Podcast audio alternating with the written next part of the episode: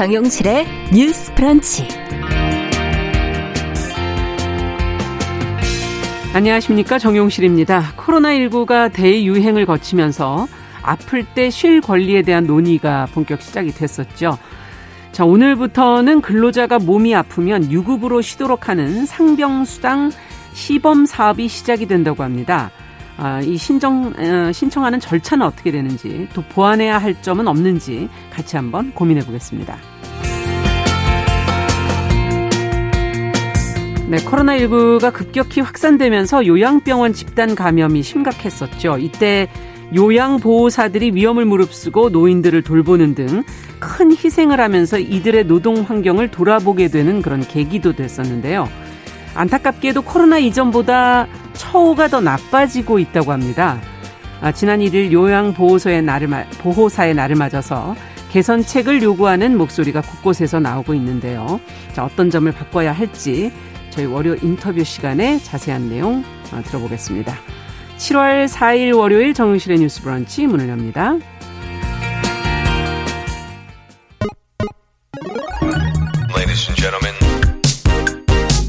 새로운 시각으로 세상을 봅니다. 정용실의 뉴스 브런치 뉴스 픽. 네, 정용실의 뉴스 브런치 오늘도 유튜브 콩앱 그리고 라디오로 들으실 수 있습니다. 어, 들으시면서 의견 보내주시면 저희가 반영하도록 하겠습니다. 감사합니다. 자, 첫 코너 뉴스픽으로 시작합니다. 월요일, 수요일은 이 두 분과 함께하죠. 아, 전혜연 우석대 개공 교수님 안녕하세요. 안녕하세요. 전혜연입니다. 네, 조론 변호사님 안녕하세요. 네, 안녕하세요. 조은입니다.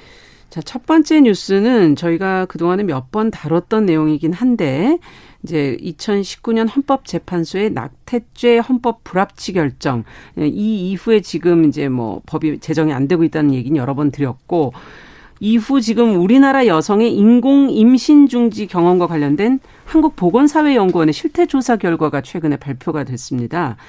임신 중지가 줄었다 하는 보도가 지금 대부분인데 일부 또 언론에선 늘었다, 소폭 늘었다 이렇게 해석하기도 해서 같은 결과를 놓고 왜 이렇게 다른 건지 궁금증이 생기기도 하고요.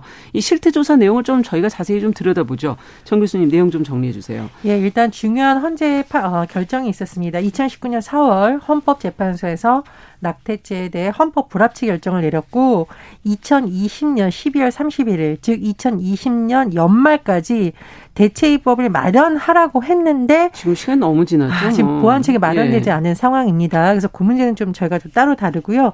일단 이 낙태죄를 두고 어, 논란이 됐던 부분이 어, 법적으로 이것을 허용해 주면 오히려 임신 중지가 늘어날 것이다. 음. 이런 것을 오히려 촉진하는 것 아니냐라는 우려가 있었잖아요. 그렇죠. 그런데 한국보건사회연구원에서 실태 조사를 해보니 오히려 헌법재판소의 낙태죄 헌법 불합치 결정 이후에 줄어든 것이 나타났다는 겁니다. 음. 2021 인공 임신 중절 실태 조사는 이렇게 시행이 되었습니다. 네. 2011년 11월 19일부터 12월 6일까지 15세에서 49세 여성 8,500명을 대상으로 온라인으로 진행을 했었는데요. 어, 꽤 숫자가 많네요. 예, 예. 네. 이런 조사는 2005년, 2011년, 2018년에 진행이 됐었고요. 네.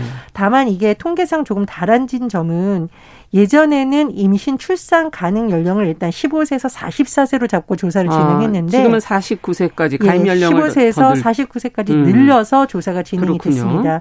그리고 이 조사에 주목하는 이유는 말씀드렸듯이 2019년 4월 헌법재판소의 헌법 불합치 음. 결정 음. 이후에 이뤄진 대규모 실태 그렇죠. 조사이니까 직접적인 인과관계라고 보기는 어렵더라도 영향이 어느 정도 있는지는 그렇죠. 추론을 할 수 있는 것으로 보입니다. 네. 일단 첫 번째로 인공 임신 중절과 관련해서 2018년 조사와 2021년 조사를 비교했는데 네. 제가 조사 대상이 좀 다르다고 했잖아요. 그렇죠. 그래서 이것을 좀 정확하게 비교하기 위해서 만 15세에서 44세 기존의 음. 기준을 놓고 다시 비교를 한 겁니다. 네. 그랬더니 이전 조사 10.3%에서 오히려 3.7% 포인트가 줄어든 6.6%, 음. 즉 인공 임신 중절의 퍼센트가 오히려 낮아졌다는 낮아졌다. 거고요. 예, 인공 임신 중절 평균 획수가 이전 조사에서는 1.43회였는데 그에 비해 1.04회로 감소했다라고 음. 합니다. 네. 일단 이 부분에 있어서 굉장히 많은 언론이 주목을 하고 있고요. 예. 그런데 두 번째 임신 중지를 위해서 지출한 비용을 한번 조사를 해봤는데요. 예. 특히 약물을 이용한 임신 중지에서 비용이 오히려 증가했다고 합니다. 아. 근데 제가 말씀을 미리 드리면 약물을 사용한 임신 중지는 현재 우리나라에서는 아예 법 외 지역입니다. 그렇죠. 왜냐하면 허용이 되지가 않았어요. 네. 아직 그 그 약품에 대한 허가가. 안- 아, 통과가 음. 되지 않은 상황입니다. 네. 그런데도 지금 현실적으로는 이런 일이 일어나고 있다라는 상황에서 음. 지금 조사를 한 건데요. 비용을 일단 20만 원 미만으로 약물을 산 사람이 아. 오히려 줄고 네. 50만 원 이상 비용을 지출한 사람은 9.6%에서 20.2%로 두 배 이상 늘었다는 겁니다. 네. 그래서 아마 연구진이 보기에 약물을 이용한 임신 중지 비용은 이전보다 확연히 늘었고 음. 문제는 이 약물의 출처를 확인할 수 없는 경우가 많다 보니 안전성이 떨어지고 음. 인터넷을 비롯해서 음성적인 경로를 찾다 보니 가격에 대해서 천차만별은 이런 부분도 영향이 있지 그렇군요. 않겠느냐 이런 해석이 나온다고 합니다. 음. 그리고 문제는 뭐냐면 인공 임신 중절 경험자 중 수술만 받은 경우는 92.2%였고 약물을 사용한 경우는 7.7%였는데 네. 문제는 약물만 사용한 경우는 2.3%인데 약물을 사용하고도 수술한 경우는 5.4%. 이 말은 뭔가 부작용으로 인해서 수술을 추가로 감행한 것이 아니냐. 아, 그렇겠네요. 이런 해석이 나온다고 합니다. 네. 그리고 문제는 이제 임신 중단 이후의 건강 관리, 사후 관리이잖아요. 네. 그런데 정신적으로나 여러 가지 증상을 경험했지만 치료 못한 경우가 더 많다. 이런 음. 통계도 지금 나오고 있는데 55.8% 정도가 인공임신 중절 이후에 어, 굉장히 불안감, 죄책감 이런 것을 경험했지만 음. 치료를 받은 여성은 16.9%였고요. 또 뭐 습관성 유산이라던가 자궁천공을 비롯해서 신체적 증상을 경험한 이들도 7.1%나 있는데 음. 이 중에 절반도 안 된 48.8%만 치료를 받았다. 이 말은 임신 중지에 대해서 건강하고 안전한 문제까지 지금 논의가 돼야 되고 해야 되는데 거기까지 가긴 멀단 얘기네요. 예, 지금 현실적으로는 오히려 여성들이 이런 음. 문제로 내몰리고 있다라는 것이 지금 되고 있습니다. 그리고 여성들은 인공 임신 중절과 관련해서 국가가 해야 할 1순위로 원하지 않는 임신을 예방하기 위한 성교육 및 피임 교육을 뽑았다고 해요. 아. 그러니까 이게 지금 우리가 법으로 억제를 할 것이 아니라 이런 여러 가지 측면에서 현실적인 음. 요구가 무엇인지를 다시 한번 생각해야 하는 통계인 것으로 보입니다. 네. 자, 지금 뭐 조사된 내용이 상당히 많고, 어, 그 중에서도 앞서 얘기해 주신 것처럼 임신 중지가 줄었다. 이게 어떤 의미가 있는 것인지 이제 해석이, 이 자료를 놓고 해석을 하는 것에 이제 달려 있는데요. 두 분은 어느 부분을 지금 중심으로 보시고 계시고, 거기에 대해서 어떻게 의미를 지금, 어, 갖고 계신지 해석해 주실지, 조 변호사님께 먼저 좀 여쭤볼게요. 네, 일단 그 교수님께서도 말씀을 하셨지만 지금 약물에 의한 임신 중단 음. 그에 대한 비용이 지금 대폭 늘었다라고 그렇죠. 했거든요. 네. 뭐 50만 원을 이상 써야 써서 그 음. 약물을 구입한 사람들이 두 배 이상이 지금 2018년에 네. 비해서 늘었다라는 겁니다. 근데 이 부분이 시사하는 바가 무엇인지 좀 생각을 해보면요. 예.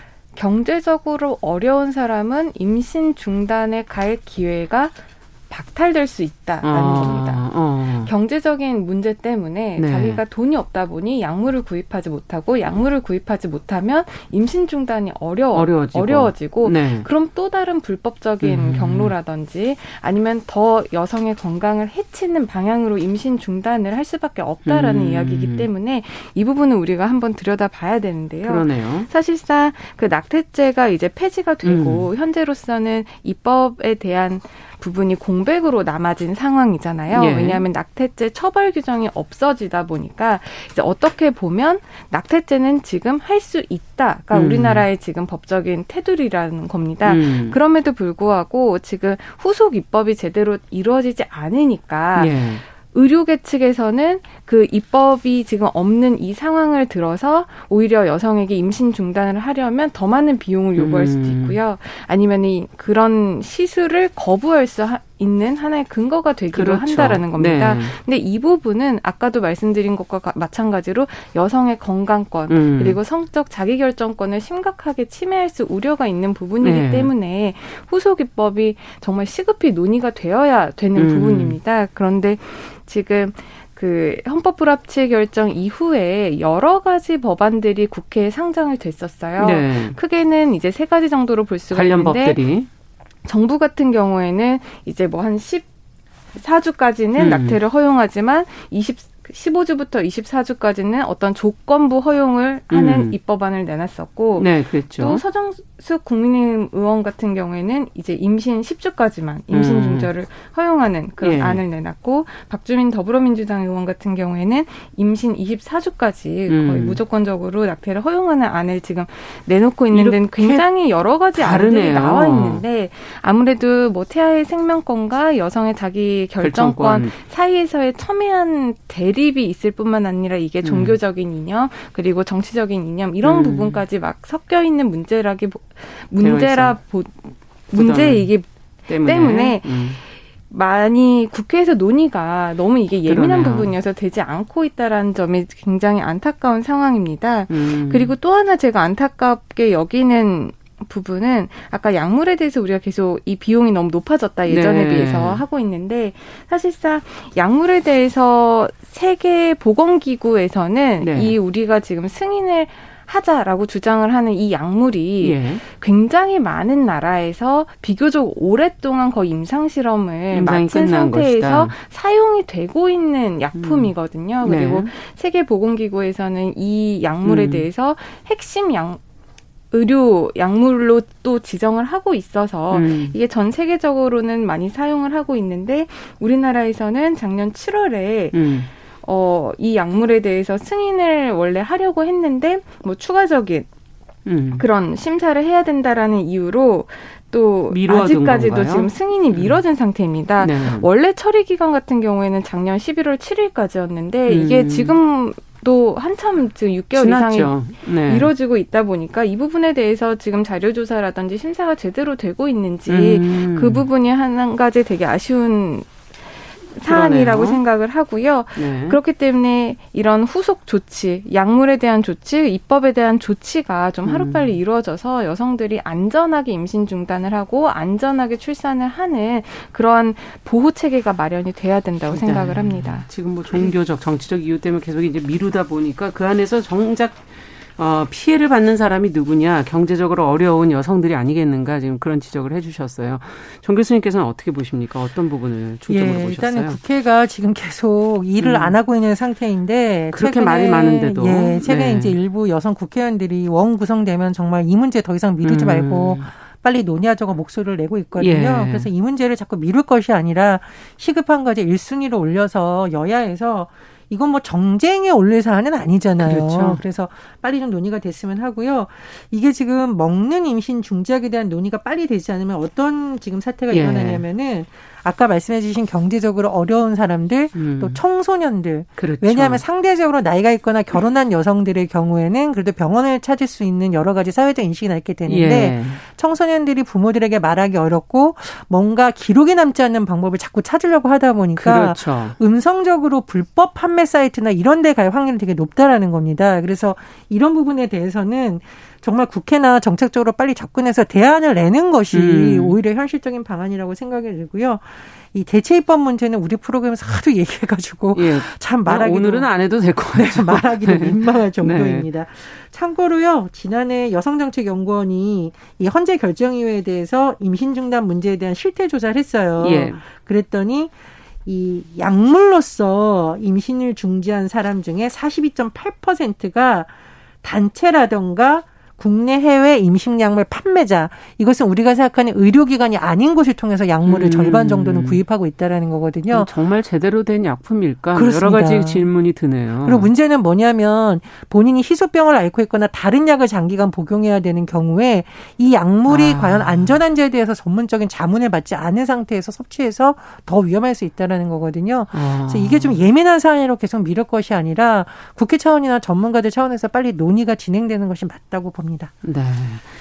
자, 이제 그러면 이제 남아 있는 그 어떤 방법에 어떤 조치들이 끝으로 좀 필요하다고 생각하시는지 뭐 이제 대체 입법 얘기는 했지만 후속 조치 혹시 또 보완해야 될 내용들은 없는지 두 분께서 한 말씀씩 해주시죠. 뭐 대체 입법이 빨리 돼야 된다는 음. 거는 너무나도 자명한 사실이고요. 네. 그것보다도 이제 아까도 그런 피, 그러니까 음. 임신 중단을 하게 된 이유 중에 이게 뭐 피임이 될 줄 알았다라는 응답도 음. 굉장히 많았던 것으로 지금 조사가 되거든요. 네. 그렇기 때문에 국가가 제대로 된 좀 피임 교육이라든지 아. 성교육을 하는 것이 정말 중요하다라고 생각을 합니다. 네. 그리고 또 하나는 이제 임신 중단 이후의 삶에 대해서 그 여성들이 음. 겪 겪을 아니면 여성들과 그 가족들이 함께 겪을 정신적인 고통에 대해서도 음. 국가가 이 문제에 대해서 들여다보고 사후 대책이나 사후 보호 체계를 구축을 해야 된다고 생각을 합니다. 네.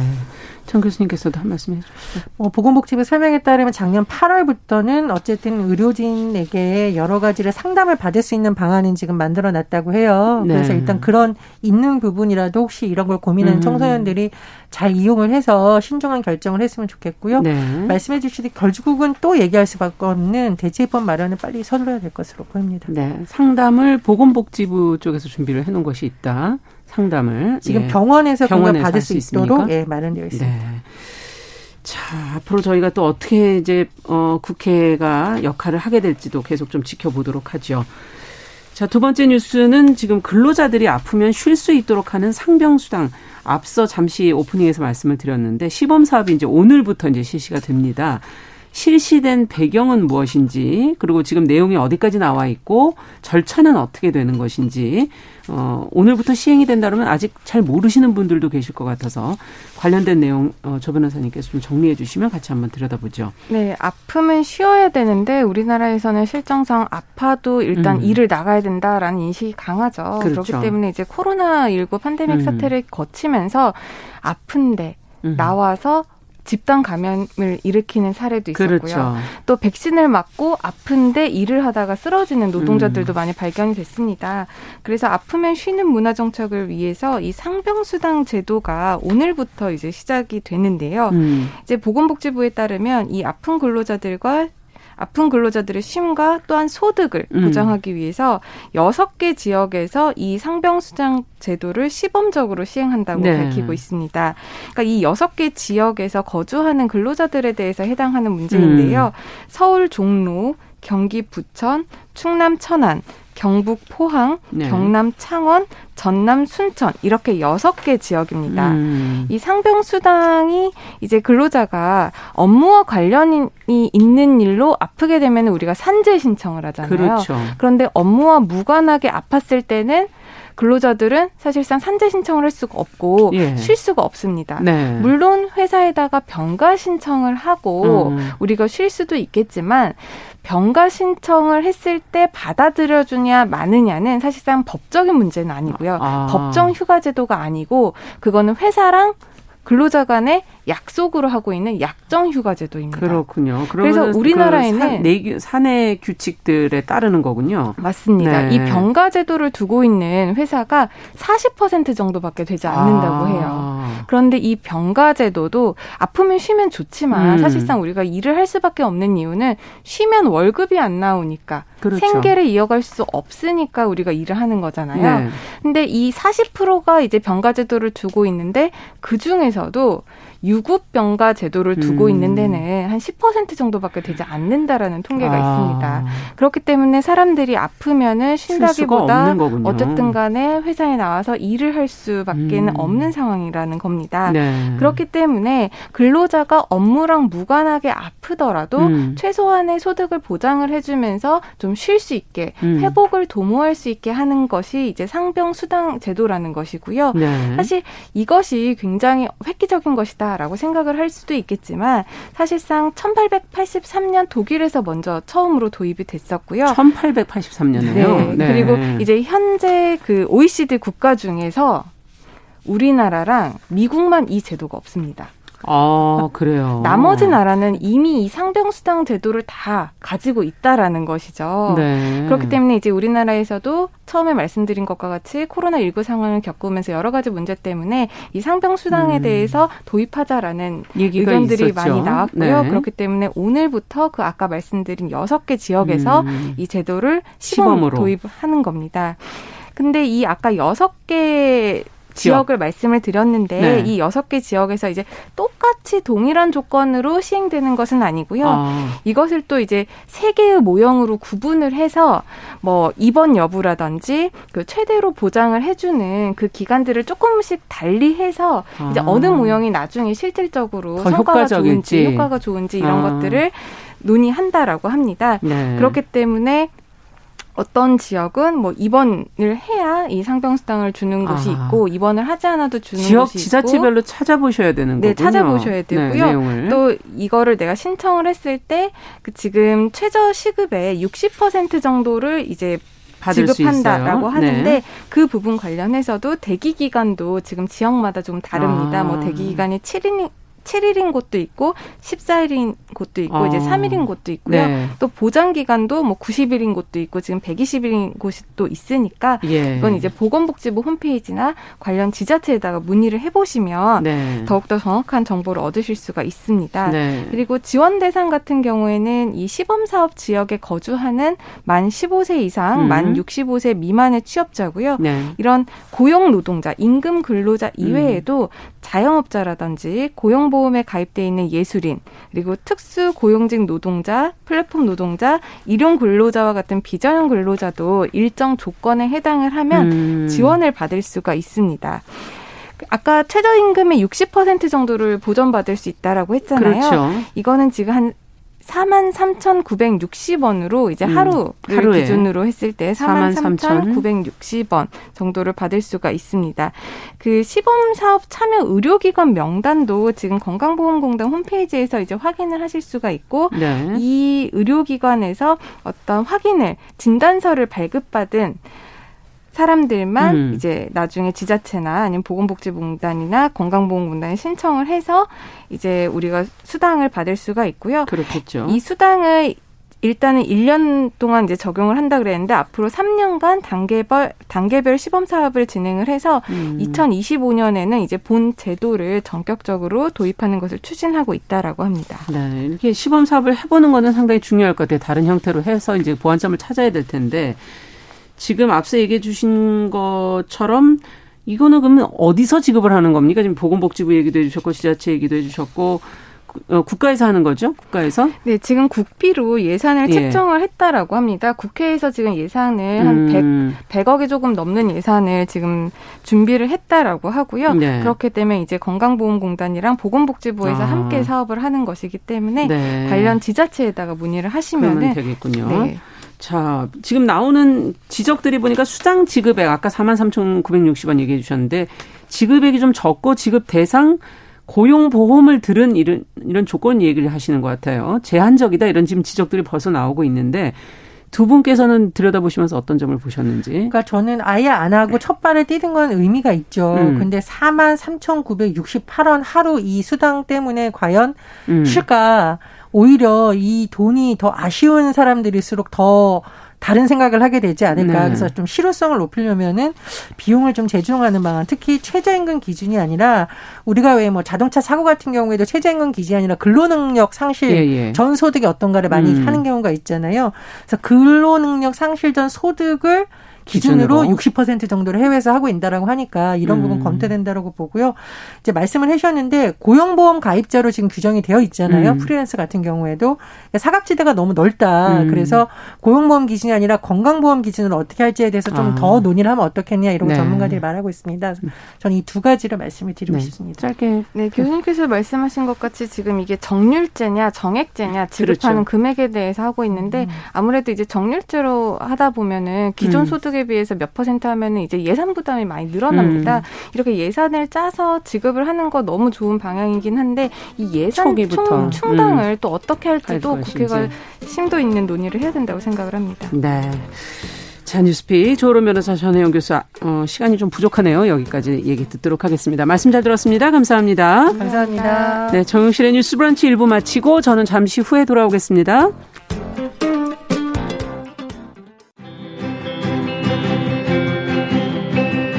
누군가는 아깝다고 생각할 우리 사회의 다양한 비용들과 푼돈들, 음. 삶의 전선에서 음. 최선을 다하고 살아가는 우리의 모습도 제 몫에 맞는 평가와 그에 합당한 시선이 좀 필요한 시점이 아닌가 하는 생각을 해충이다, 이충이다 이거는 네. 순전히 사람의 그 아. 잣대로 이야기를 하는 거예요. 음. 곤충이 우리 사람보다 몇 억 년 먼저 지구에 나왔거든요. 호모 사피엔스의 선배다 이렇게 얘기를 해요. 남성의 입장에서 여성의 입장을 이해하는 사람인 거죠. 그래서 사실 이 역지사지의 태도가 한국 사회로 지금 필요한 것이 아닌가 그런 생각이 들고요.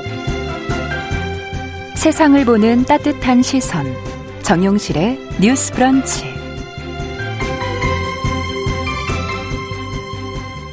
네, 정용실의 뉴스 브런치 듣고 계신 지금 시각 11시 31분입니다. 어, 한 가지 이슈를 월요일마다 저희가 좀 자세히 들여다보고 있습니다. 월요 인터뷰. 어, 앞서도 말씀드렸지만 고령 사회 또 감염병이 다시 또 확산될지 모른다는 위험을 안고 살아가는 시대. 어, 요양보호사라는 직업은 아마 더 중요해졌다고 볼 수 있습니다. 그런데 이들의 노동 환경이 너무나도 열악하다고 하죠. 어, 지난 7월 1일 요양보호사의 날을 맞아서 산업 재해를 좀 인정하고 감염병 대응 지침을 마련해야 한다는 등 여러 면에서의 개선을 요구하는 그런 목소리들이 나왔습니다. 그래서 오늘 저희가 전국 돌봄 서비스 노동조합 전지현 사무처장과 함께 지금 요양보호사의 노동 환경이라는 것이 어떤 문제가 있고 무엇이 바뀌어야 될지 같이 좀 이야기 나눠보도록 하겠습니다. 안녕하십니까? 아, 네, 안녕하세요. 전지현입니다. 네, 반갑습니다. 네. 저희 요양보호사 이렇게 말씀을 드렸고 이제 저희가 네. 일을 어떤 일을 하시는지 대충은 떠올리고 있지만 그래도 구체적으로 음.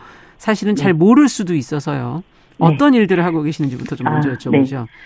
어, 65세 이상 노인 어르신들이 거동이 불편하다고 공식적으로 건강보험공단에 그 등급 판정을 받은 어르신들을 저희가 돌보는 사람들이고요. 네. 실제 어르신들이 거동이 불편한 사람들이시기 때문에 네. 손과 발이 되고 어르신들의 생활 전반을 저희가 그 함께 음. 하는 사람들입니다. 그래서 네. 식사, 위생, 청결 우리가 사람이 움직여서 해야 할 일들에 그러네요. 대해서 저희가 다 보조하고 함께 한다는 게 저희가 할 일입니다. 네, 시간은 그럼 네네. 어떻게 되나요? 일하실 때 보통? 이게 보통 어. 생활이라는 게 그냥 밤까지 계속 쭉 이어지는 거 네. 아닌가 싶어서요. 아, 아니죠. 시설에 음. 계시는 어르신들 시설이 있고 음. 제가 방문 요양이 있는데 아. 시설은 예, 365 24시간이 돌아가고 있고 예. 쉬지 쉼 없이 그리고 방문 요양 보호사들은 어르신 집에 가서 네. 일을 하는데 하루에 그러니까 1, 2등급 완전히 와상으로 누워 계신 어르신들은 하루에 음. 4시간까지 쓸 수가 있고요. 네. 그다음에 거동이 좀 되시는 어르신들은 이제 하루에 3시간까지만 음. 쓸수 있습니다. 네. 그래서 3시간까지도 다 못 쓰는 경우도 있어요. 음. 예를 들면 하루에 2.5시간, 그러니까 음. 2시간 30분만 주는 경우 아니면 2시간만 이렇게 이거는 다 경우 따라 다른 거군요. 상황 따라. 예, 예, 예. 네. 그게 이제 본인 부담금이 있고 음. 그다음에 요양보호사들이 한 달에 월 60시간 이상을 일하면 노동자가 음. 돼서 네. 실제 퇴직금이나 뭐 사대보험을 가입을 해야 돼요. 예. 그걸 안 주려고 이렇게 2.5시간 이렇게 주시는 곳들도 있습니다. 네. 네. 뭐 여러 가지 부당한 처우들 일하시면서 식사 네. 문제, 임금의 노동 뭐 셀 수 없이 많다는 음. 음, 뭐 보도들이 나오고 있는데 구체적인 사례를 좀 얘기를 해 주신다면요. 네.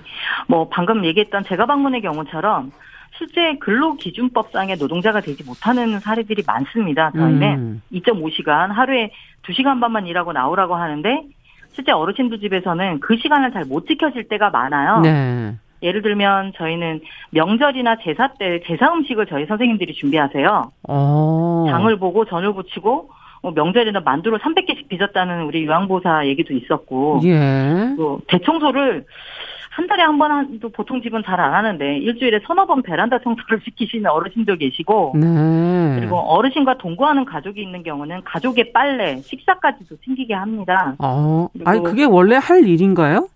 원래는 저희는 어르신만 돌보는 게 되어 있습니다. 그래서 어르신이 네. 거주하는 집에 거주하는 그 공간에 음. 환경을 청결하게 하는 거는 저희의 몫입니다. 위생적이어야 음. 하고 예, 예. 식사를 챙기는데 근데 이제 가족들이 사시거나 가족분들이 오실 때에는 어르신들이 음. 저희를 이제 그렇게 활용을. 하세요. 저희에게 이걸 해달라고 해달라 요구하시고 네. 예, 또 같이 동거하는 가족이 있어도 실제 제사 음식을 저희 보고 장을 보게 하고 하는 사례들이 있죠.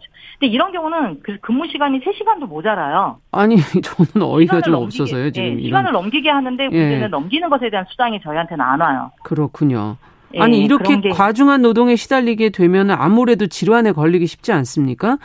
어, 그렇죠. 어 근데 산업재해로 인정받기가 지금 근로기준법상의 노동자가 아니다 이렇게 얘기하시니까 산재로 인정받기 어려울 거 아니에요.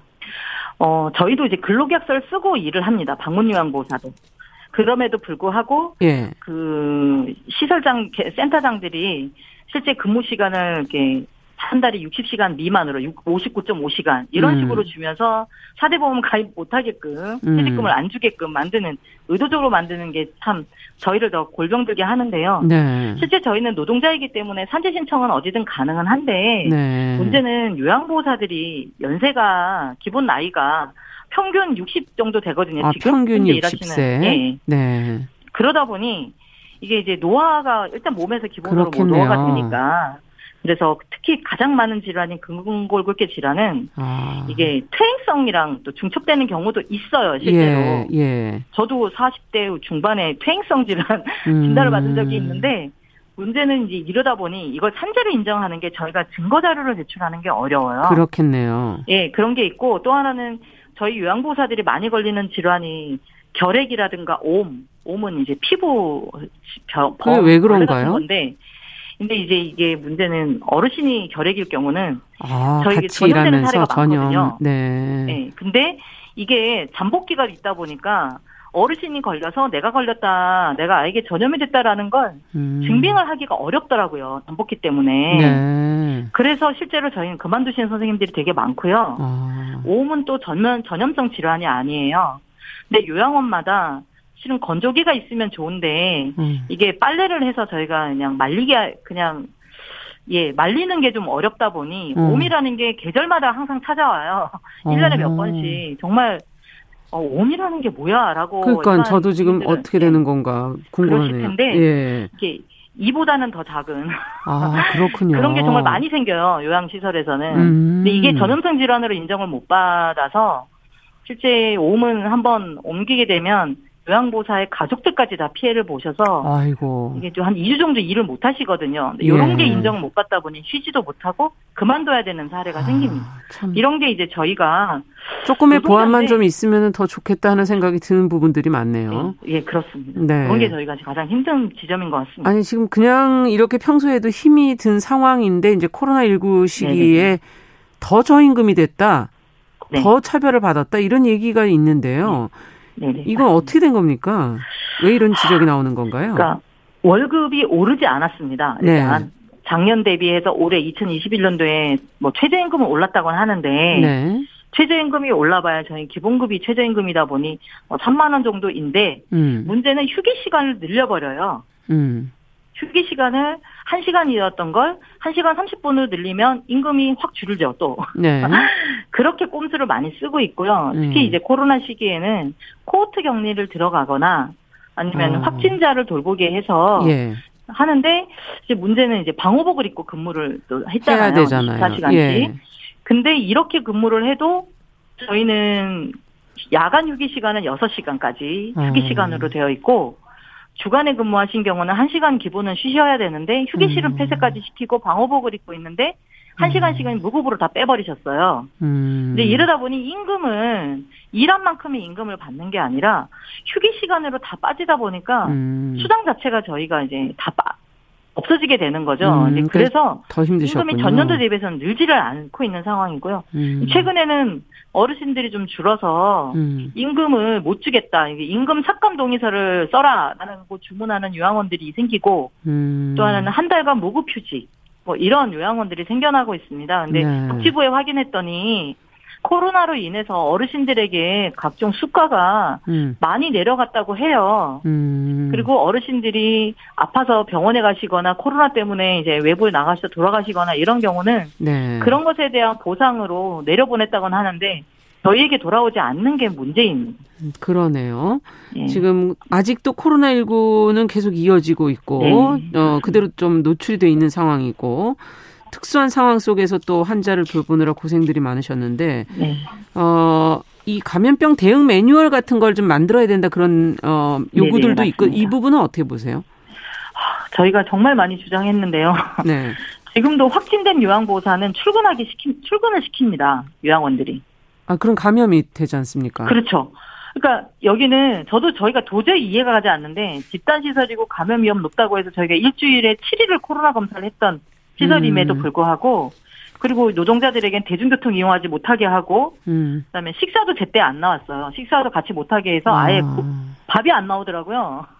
그런 데도 있고 그럼에도 불구하고 확진자를 출근시킨다는 건 저희는 도저히 상식적으로 이해가 가지 않는데 네. 또 이게 보건복지부는 확진된 지 3일 지나면 근무하게끔 또 지침을 내려보냈어요. 아. 그러니까 이러다 보니까 저희가 그냥 감염병 예방한다고 해놓고 네. 왜 확진자는 근무를 시키고 일반 국민들은 지금 그래도 격리 기본 7일 요 정도 하고 있다고 들었어요. 예, 맞습니다. 근데 요양시설의 노동자, 요양보사들은 출근을 해야 해요. 아. 너무 이게 좀 앞뒤가 안 맞는 시스템이라는 네. 게 저희가 좀 이해가 가지 않고요.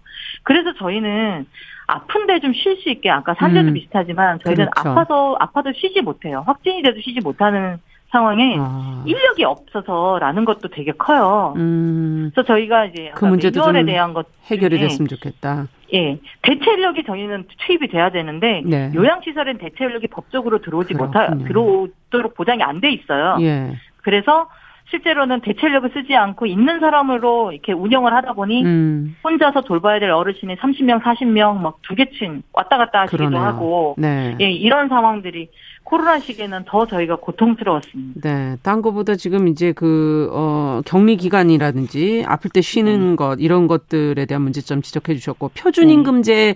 도입 필요하다 이런 지적도 있는데, 요 내용 끝으로 좀 여쭤볼까요? 네네. 그러니까 저희는 임금을 복지부가 정합니다. 건강보험료로 음. 수가를 결정하기 때문에 네. 이 수가를 결정하기 전에 매년 최저임금이 정해지니까 여기에 맞게 최저임금의 120% 정도 되는 표준임금이라는 걸 복지부가 정해서 예.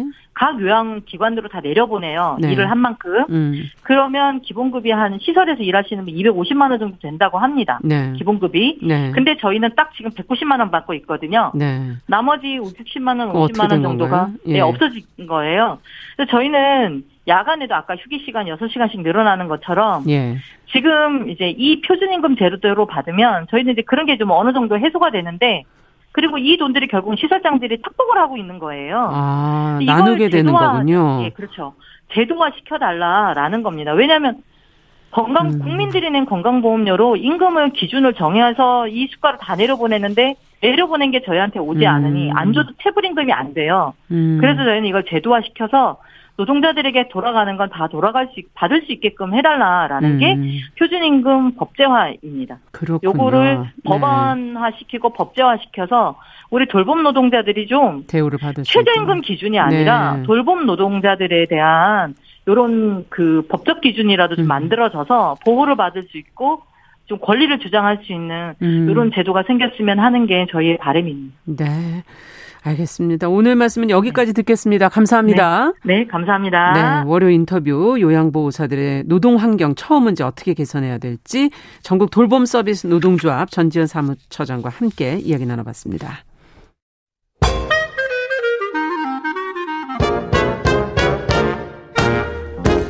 모두가 행복한 미래 정용실의 뉴스 브런치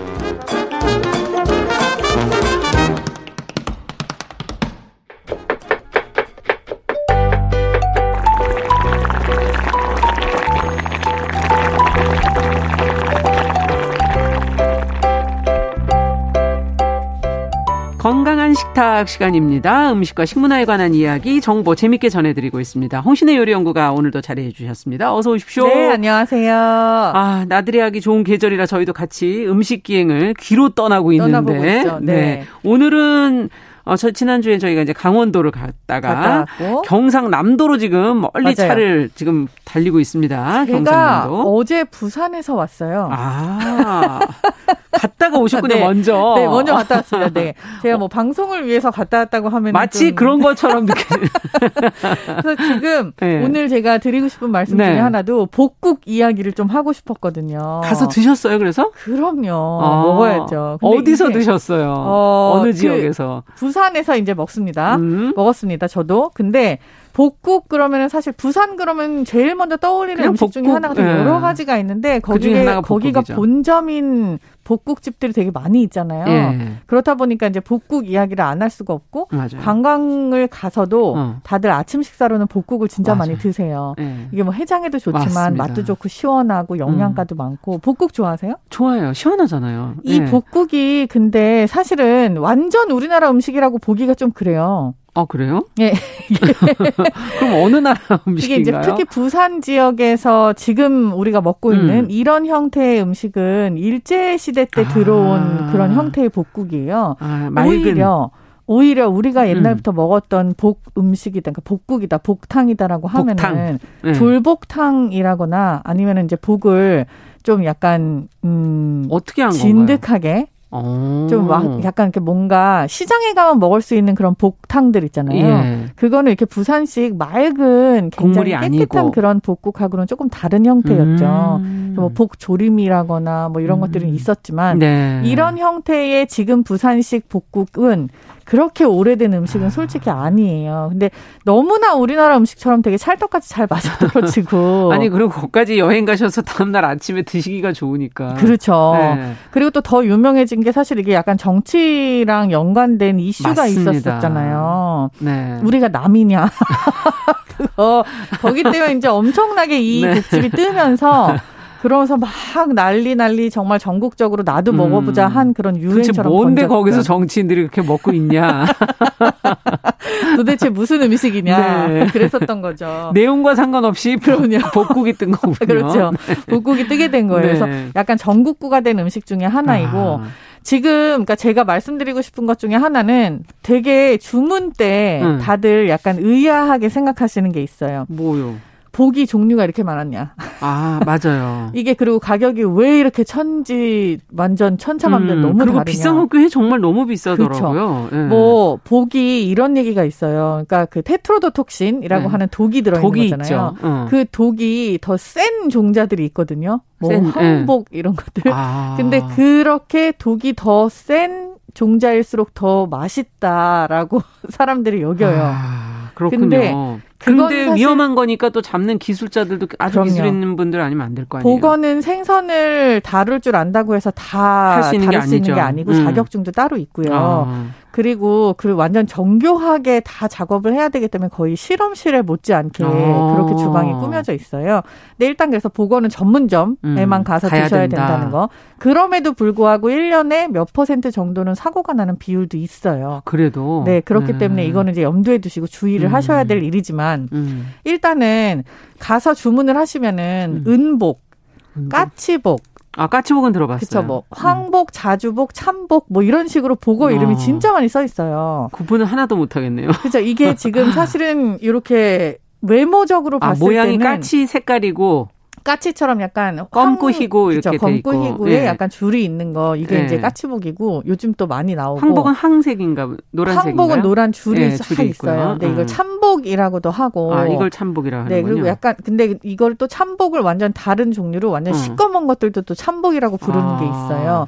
근데 이렇게 참자가 붙으면 우리나라 일단 비싸요. 아. 이게 이제 희귀하고 음. 그리고 요 참복 종류들은 음.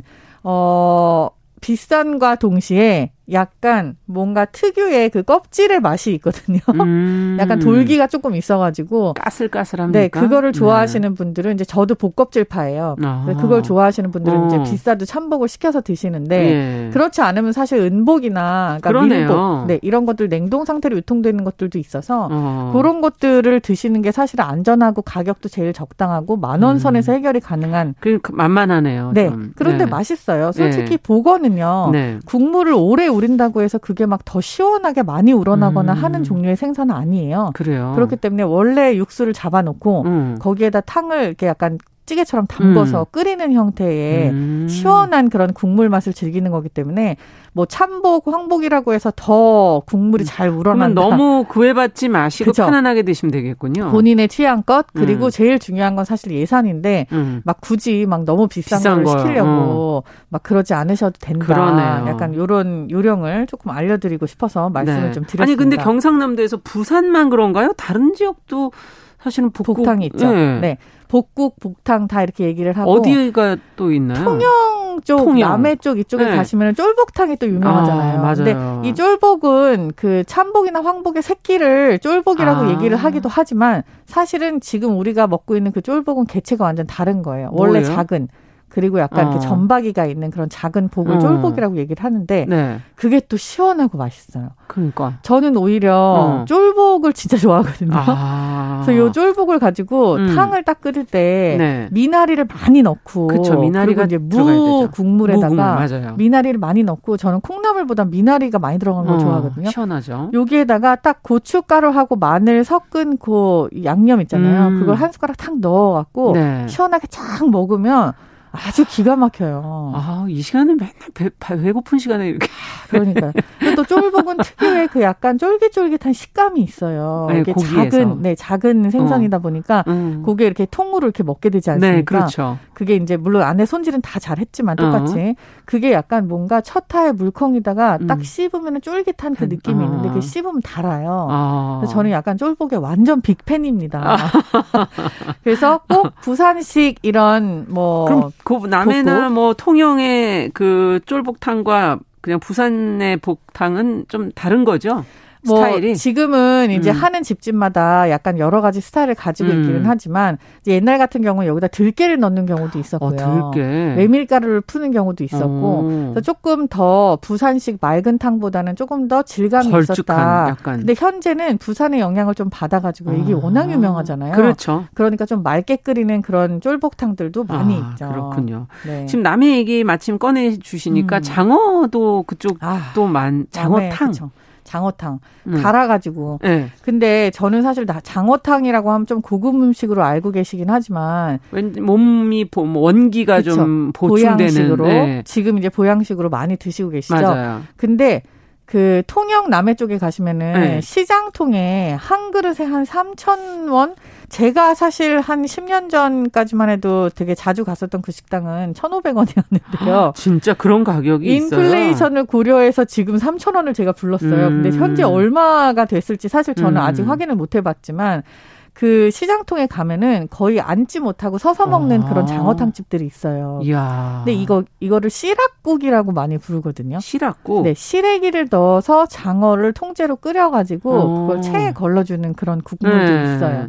근데 이게 어 약간 어떻게 보면 추어탕 비슷한 그쵸, 그쵸. 비주얼에 그리고 맛도 조금 그렇게 걸쭉하고 그렇겠네요. 여기다가 그런 초피 같은 걸 또 가루를 타서 그럼 더 비슷하잖아요, 하고. 맛이. 약간 그렇게 먹는 일종의 어, 뱃사람들, 그리고 그 음. 그 어민들의 보양식 같은 거예요. 음. 새벽에 한 4시 정도 되면 문을 열더라고요, 이런 집들이. 일찍 끓여 놓으시는 일찍, 거구나. 네. 그래서 밤새 예. 끓이고 일찍 문을 열고, 그리고 오히려 아침 나절에 또 문을 닫아요. 그러니까 오. 시장 상인들이 출근을 해서 먹는 음식 같이 준비를 했었던 거죠. 음. 근데 이게 요즘에 이제 관광객들한테 알려 져서. 또 일찍 가서 드시는 겁니까? 그쵸. 일찍 아침으로? 가서 드시고, 이제 점심 때까지 영업을 어. 하시는 그런 시장 집들도 많이 생기고요. 예. 네. 여기에 이제 나오는 게 약간 그 갓을 이렇게 묻혀가지고 주는 아. 갓 김치도 아니고 어, 무침도 아니고 맛있겠네요. 약간 중간 정도 되는 그런 반찬을 하나 놓아두거든요. 음. 근데 요거를 같이 이제 싹 얹어갖고 먹는 건데 이게 아주 기가 막히게 또 맛있습니다. 아, 듣기만 해도. 그러네. 장어탕 옛날에 먹을 땐 장어 뼈를 이렇게 튀겨가지고 같이 아, 네, 주시기도 하고 막 그랬던 것 같은데. 장어뼈 아다닥 아다닥 씹어 먹으면 네, 너무 고소하고 맛있죠. 네, 몸에 좋을 네, 것 같아서 그냥 맞아. 먹어봤는데. 칼슘. 칼슘 덩어리. 남해 하니까 또 멸치도 워낙 여, 멸이 너무 유명하죠. 멸치도 유명하죠. 네. 멸치가 이제 남해안 남해 쪽뿐만이 아니라 뭐 부산 기장 뭐 아, 그렇죠. 여러 군데 이름이 네. 난 곳들이 있어요. 음. 근데 올해 아무래도 바다 사정이 조금 달라지다 보니까 음. 멸치회가 원래는 이제 멸치 털고 하는 게 기장도 멸치 그렇죠. 기장 그 멸치 축제가 4월, 5월 이렇게 했었잖아요. 예. 그런데 지금 6월 정도 돼서야 멸치회가 좀 실한 것들이 아. 먹을 수 있는 그런 시즌이 됐다고 지금이군요, 해요. 지금. 어, 음. 지금 그래서 살짝 좀 사그라들어 있는 상태긴 한데 그렇군요. 지금도 아직 이제 현지에 음. 가시면 멸치회를 드실 수는 있고 오히려 남해에서 제가 권하고 싶은 거는 뭔가요? 멸치 쌈밥. 쌈밥. 네. 그건 어떻게 돼 있는? 어, 멸치 쌈밥은 멸치를 약간 조림 같이 한 다음에 아. 그걸 이제 통으로 이렇게 같이 넣고서는 쌈밥을 해 먹는 거예요. 상추에 밥 얹어서 이제 그렇죠. 그 네. 멸치 조림을 맞아요. 얹어서 네.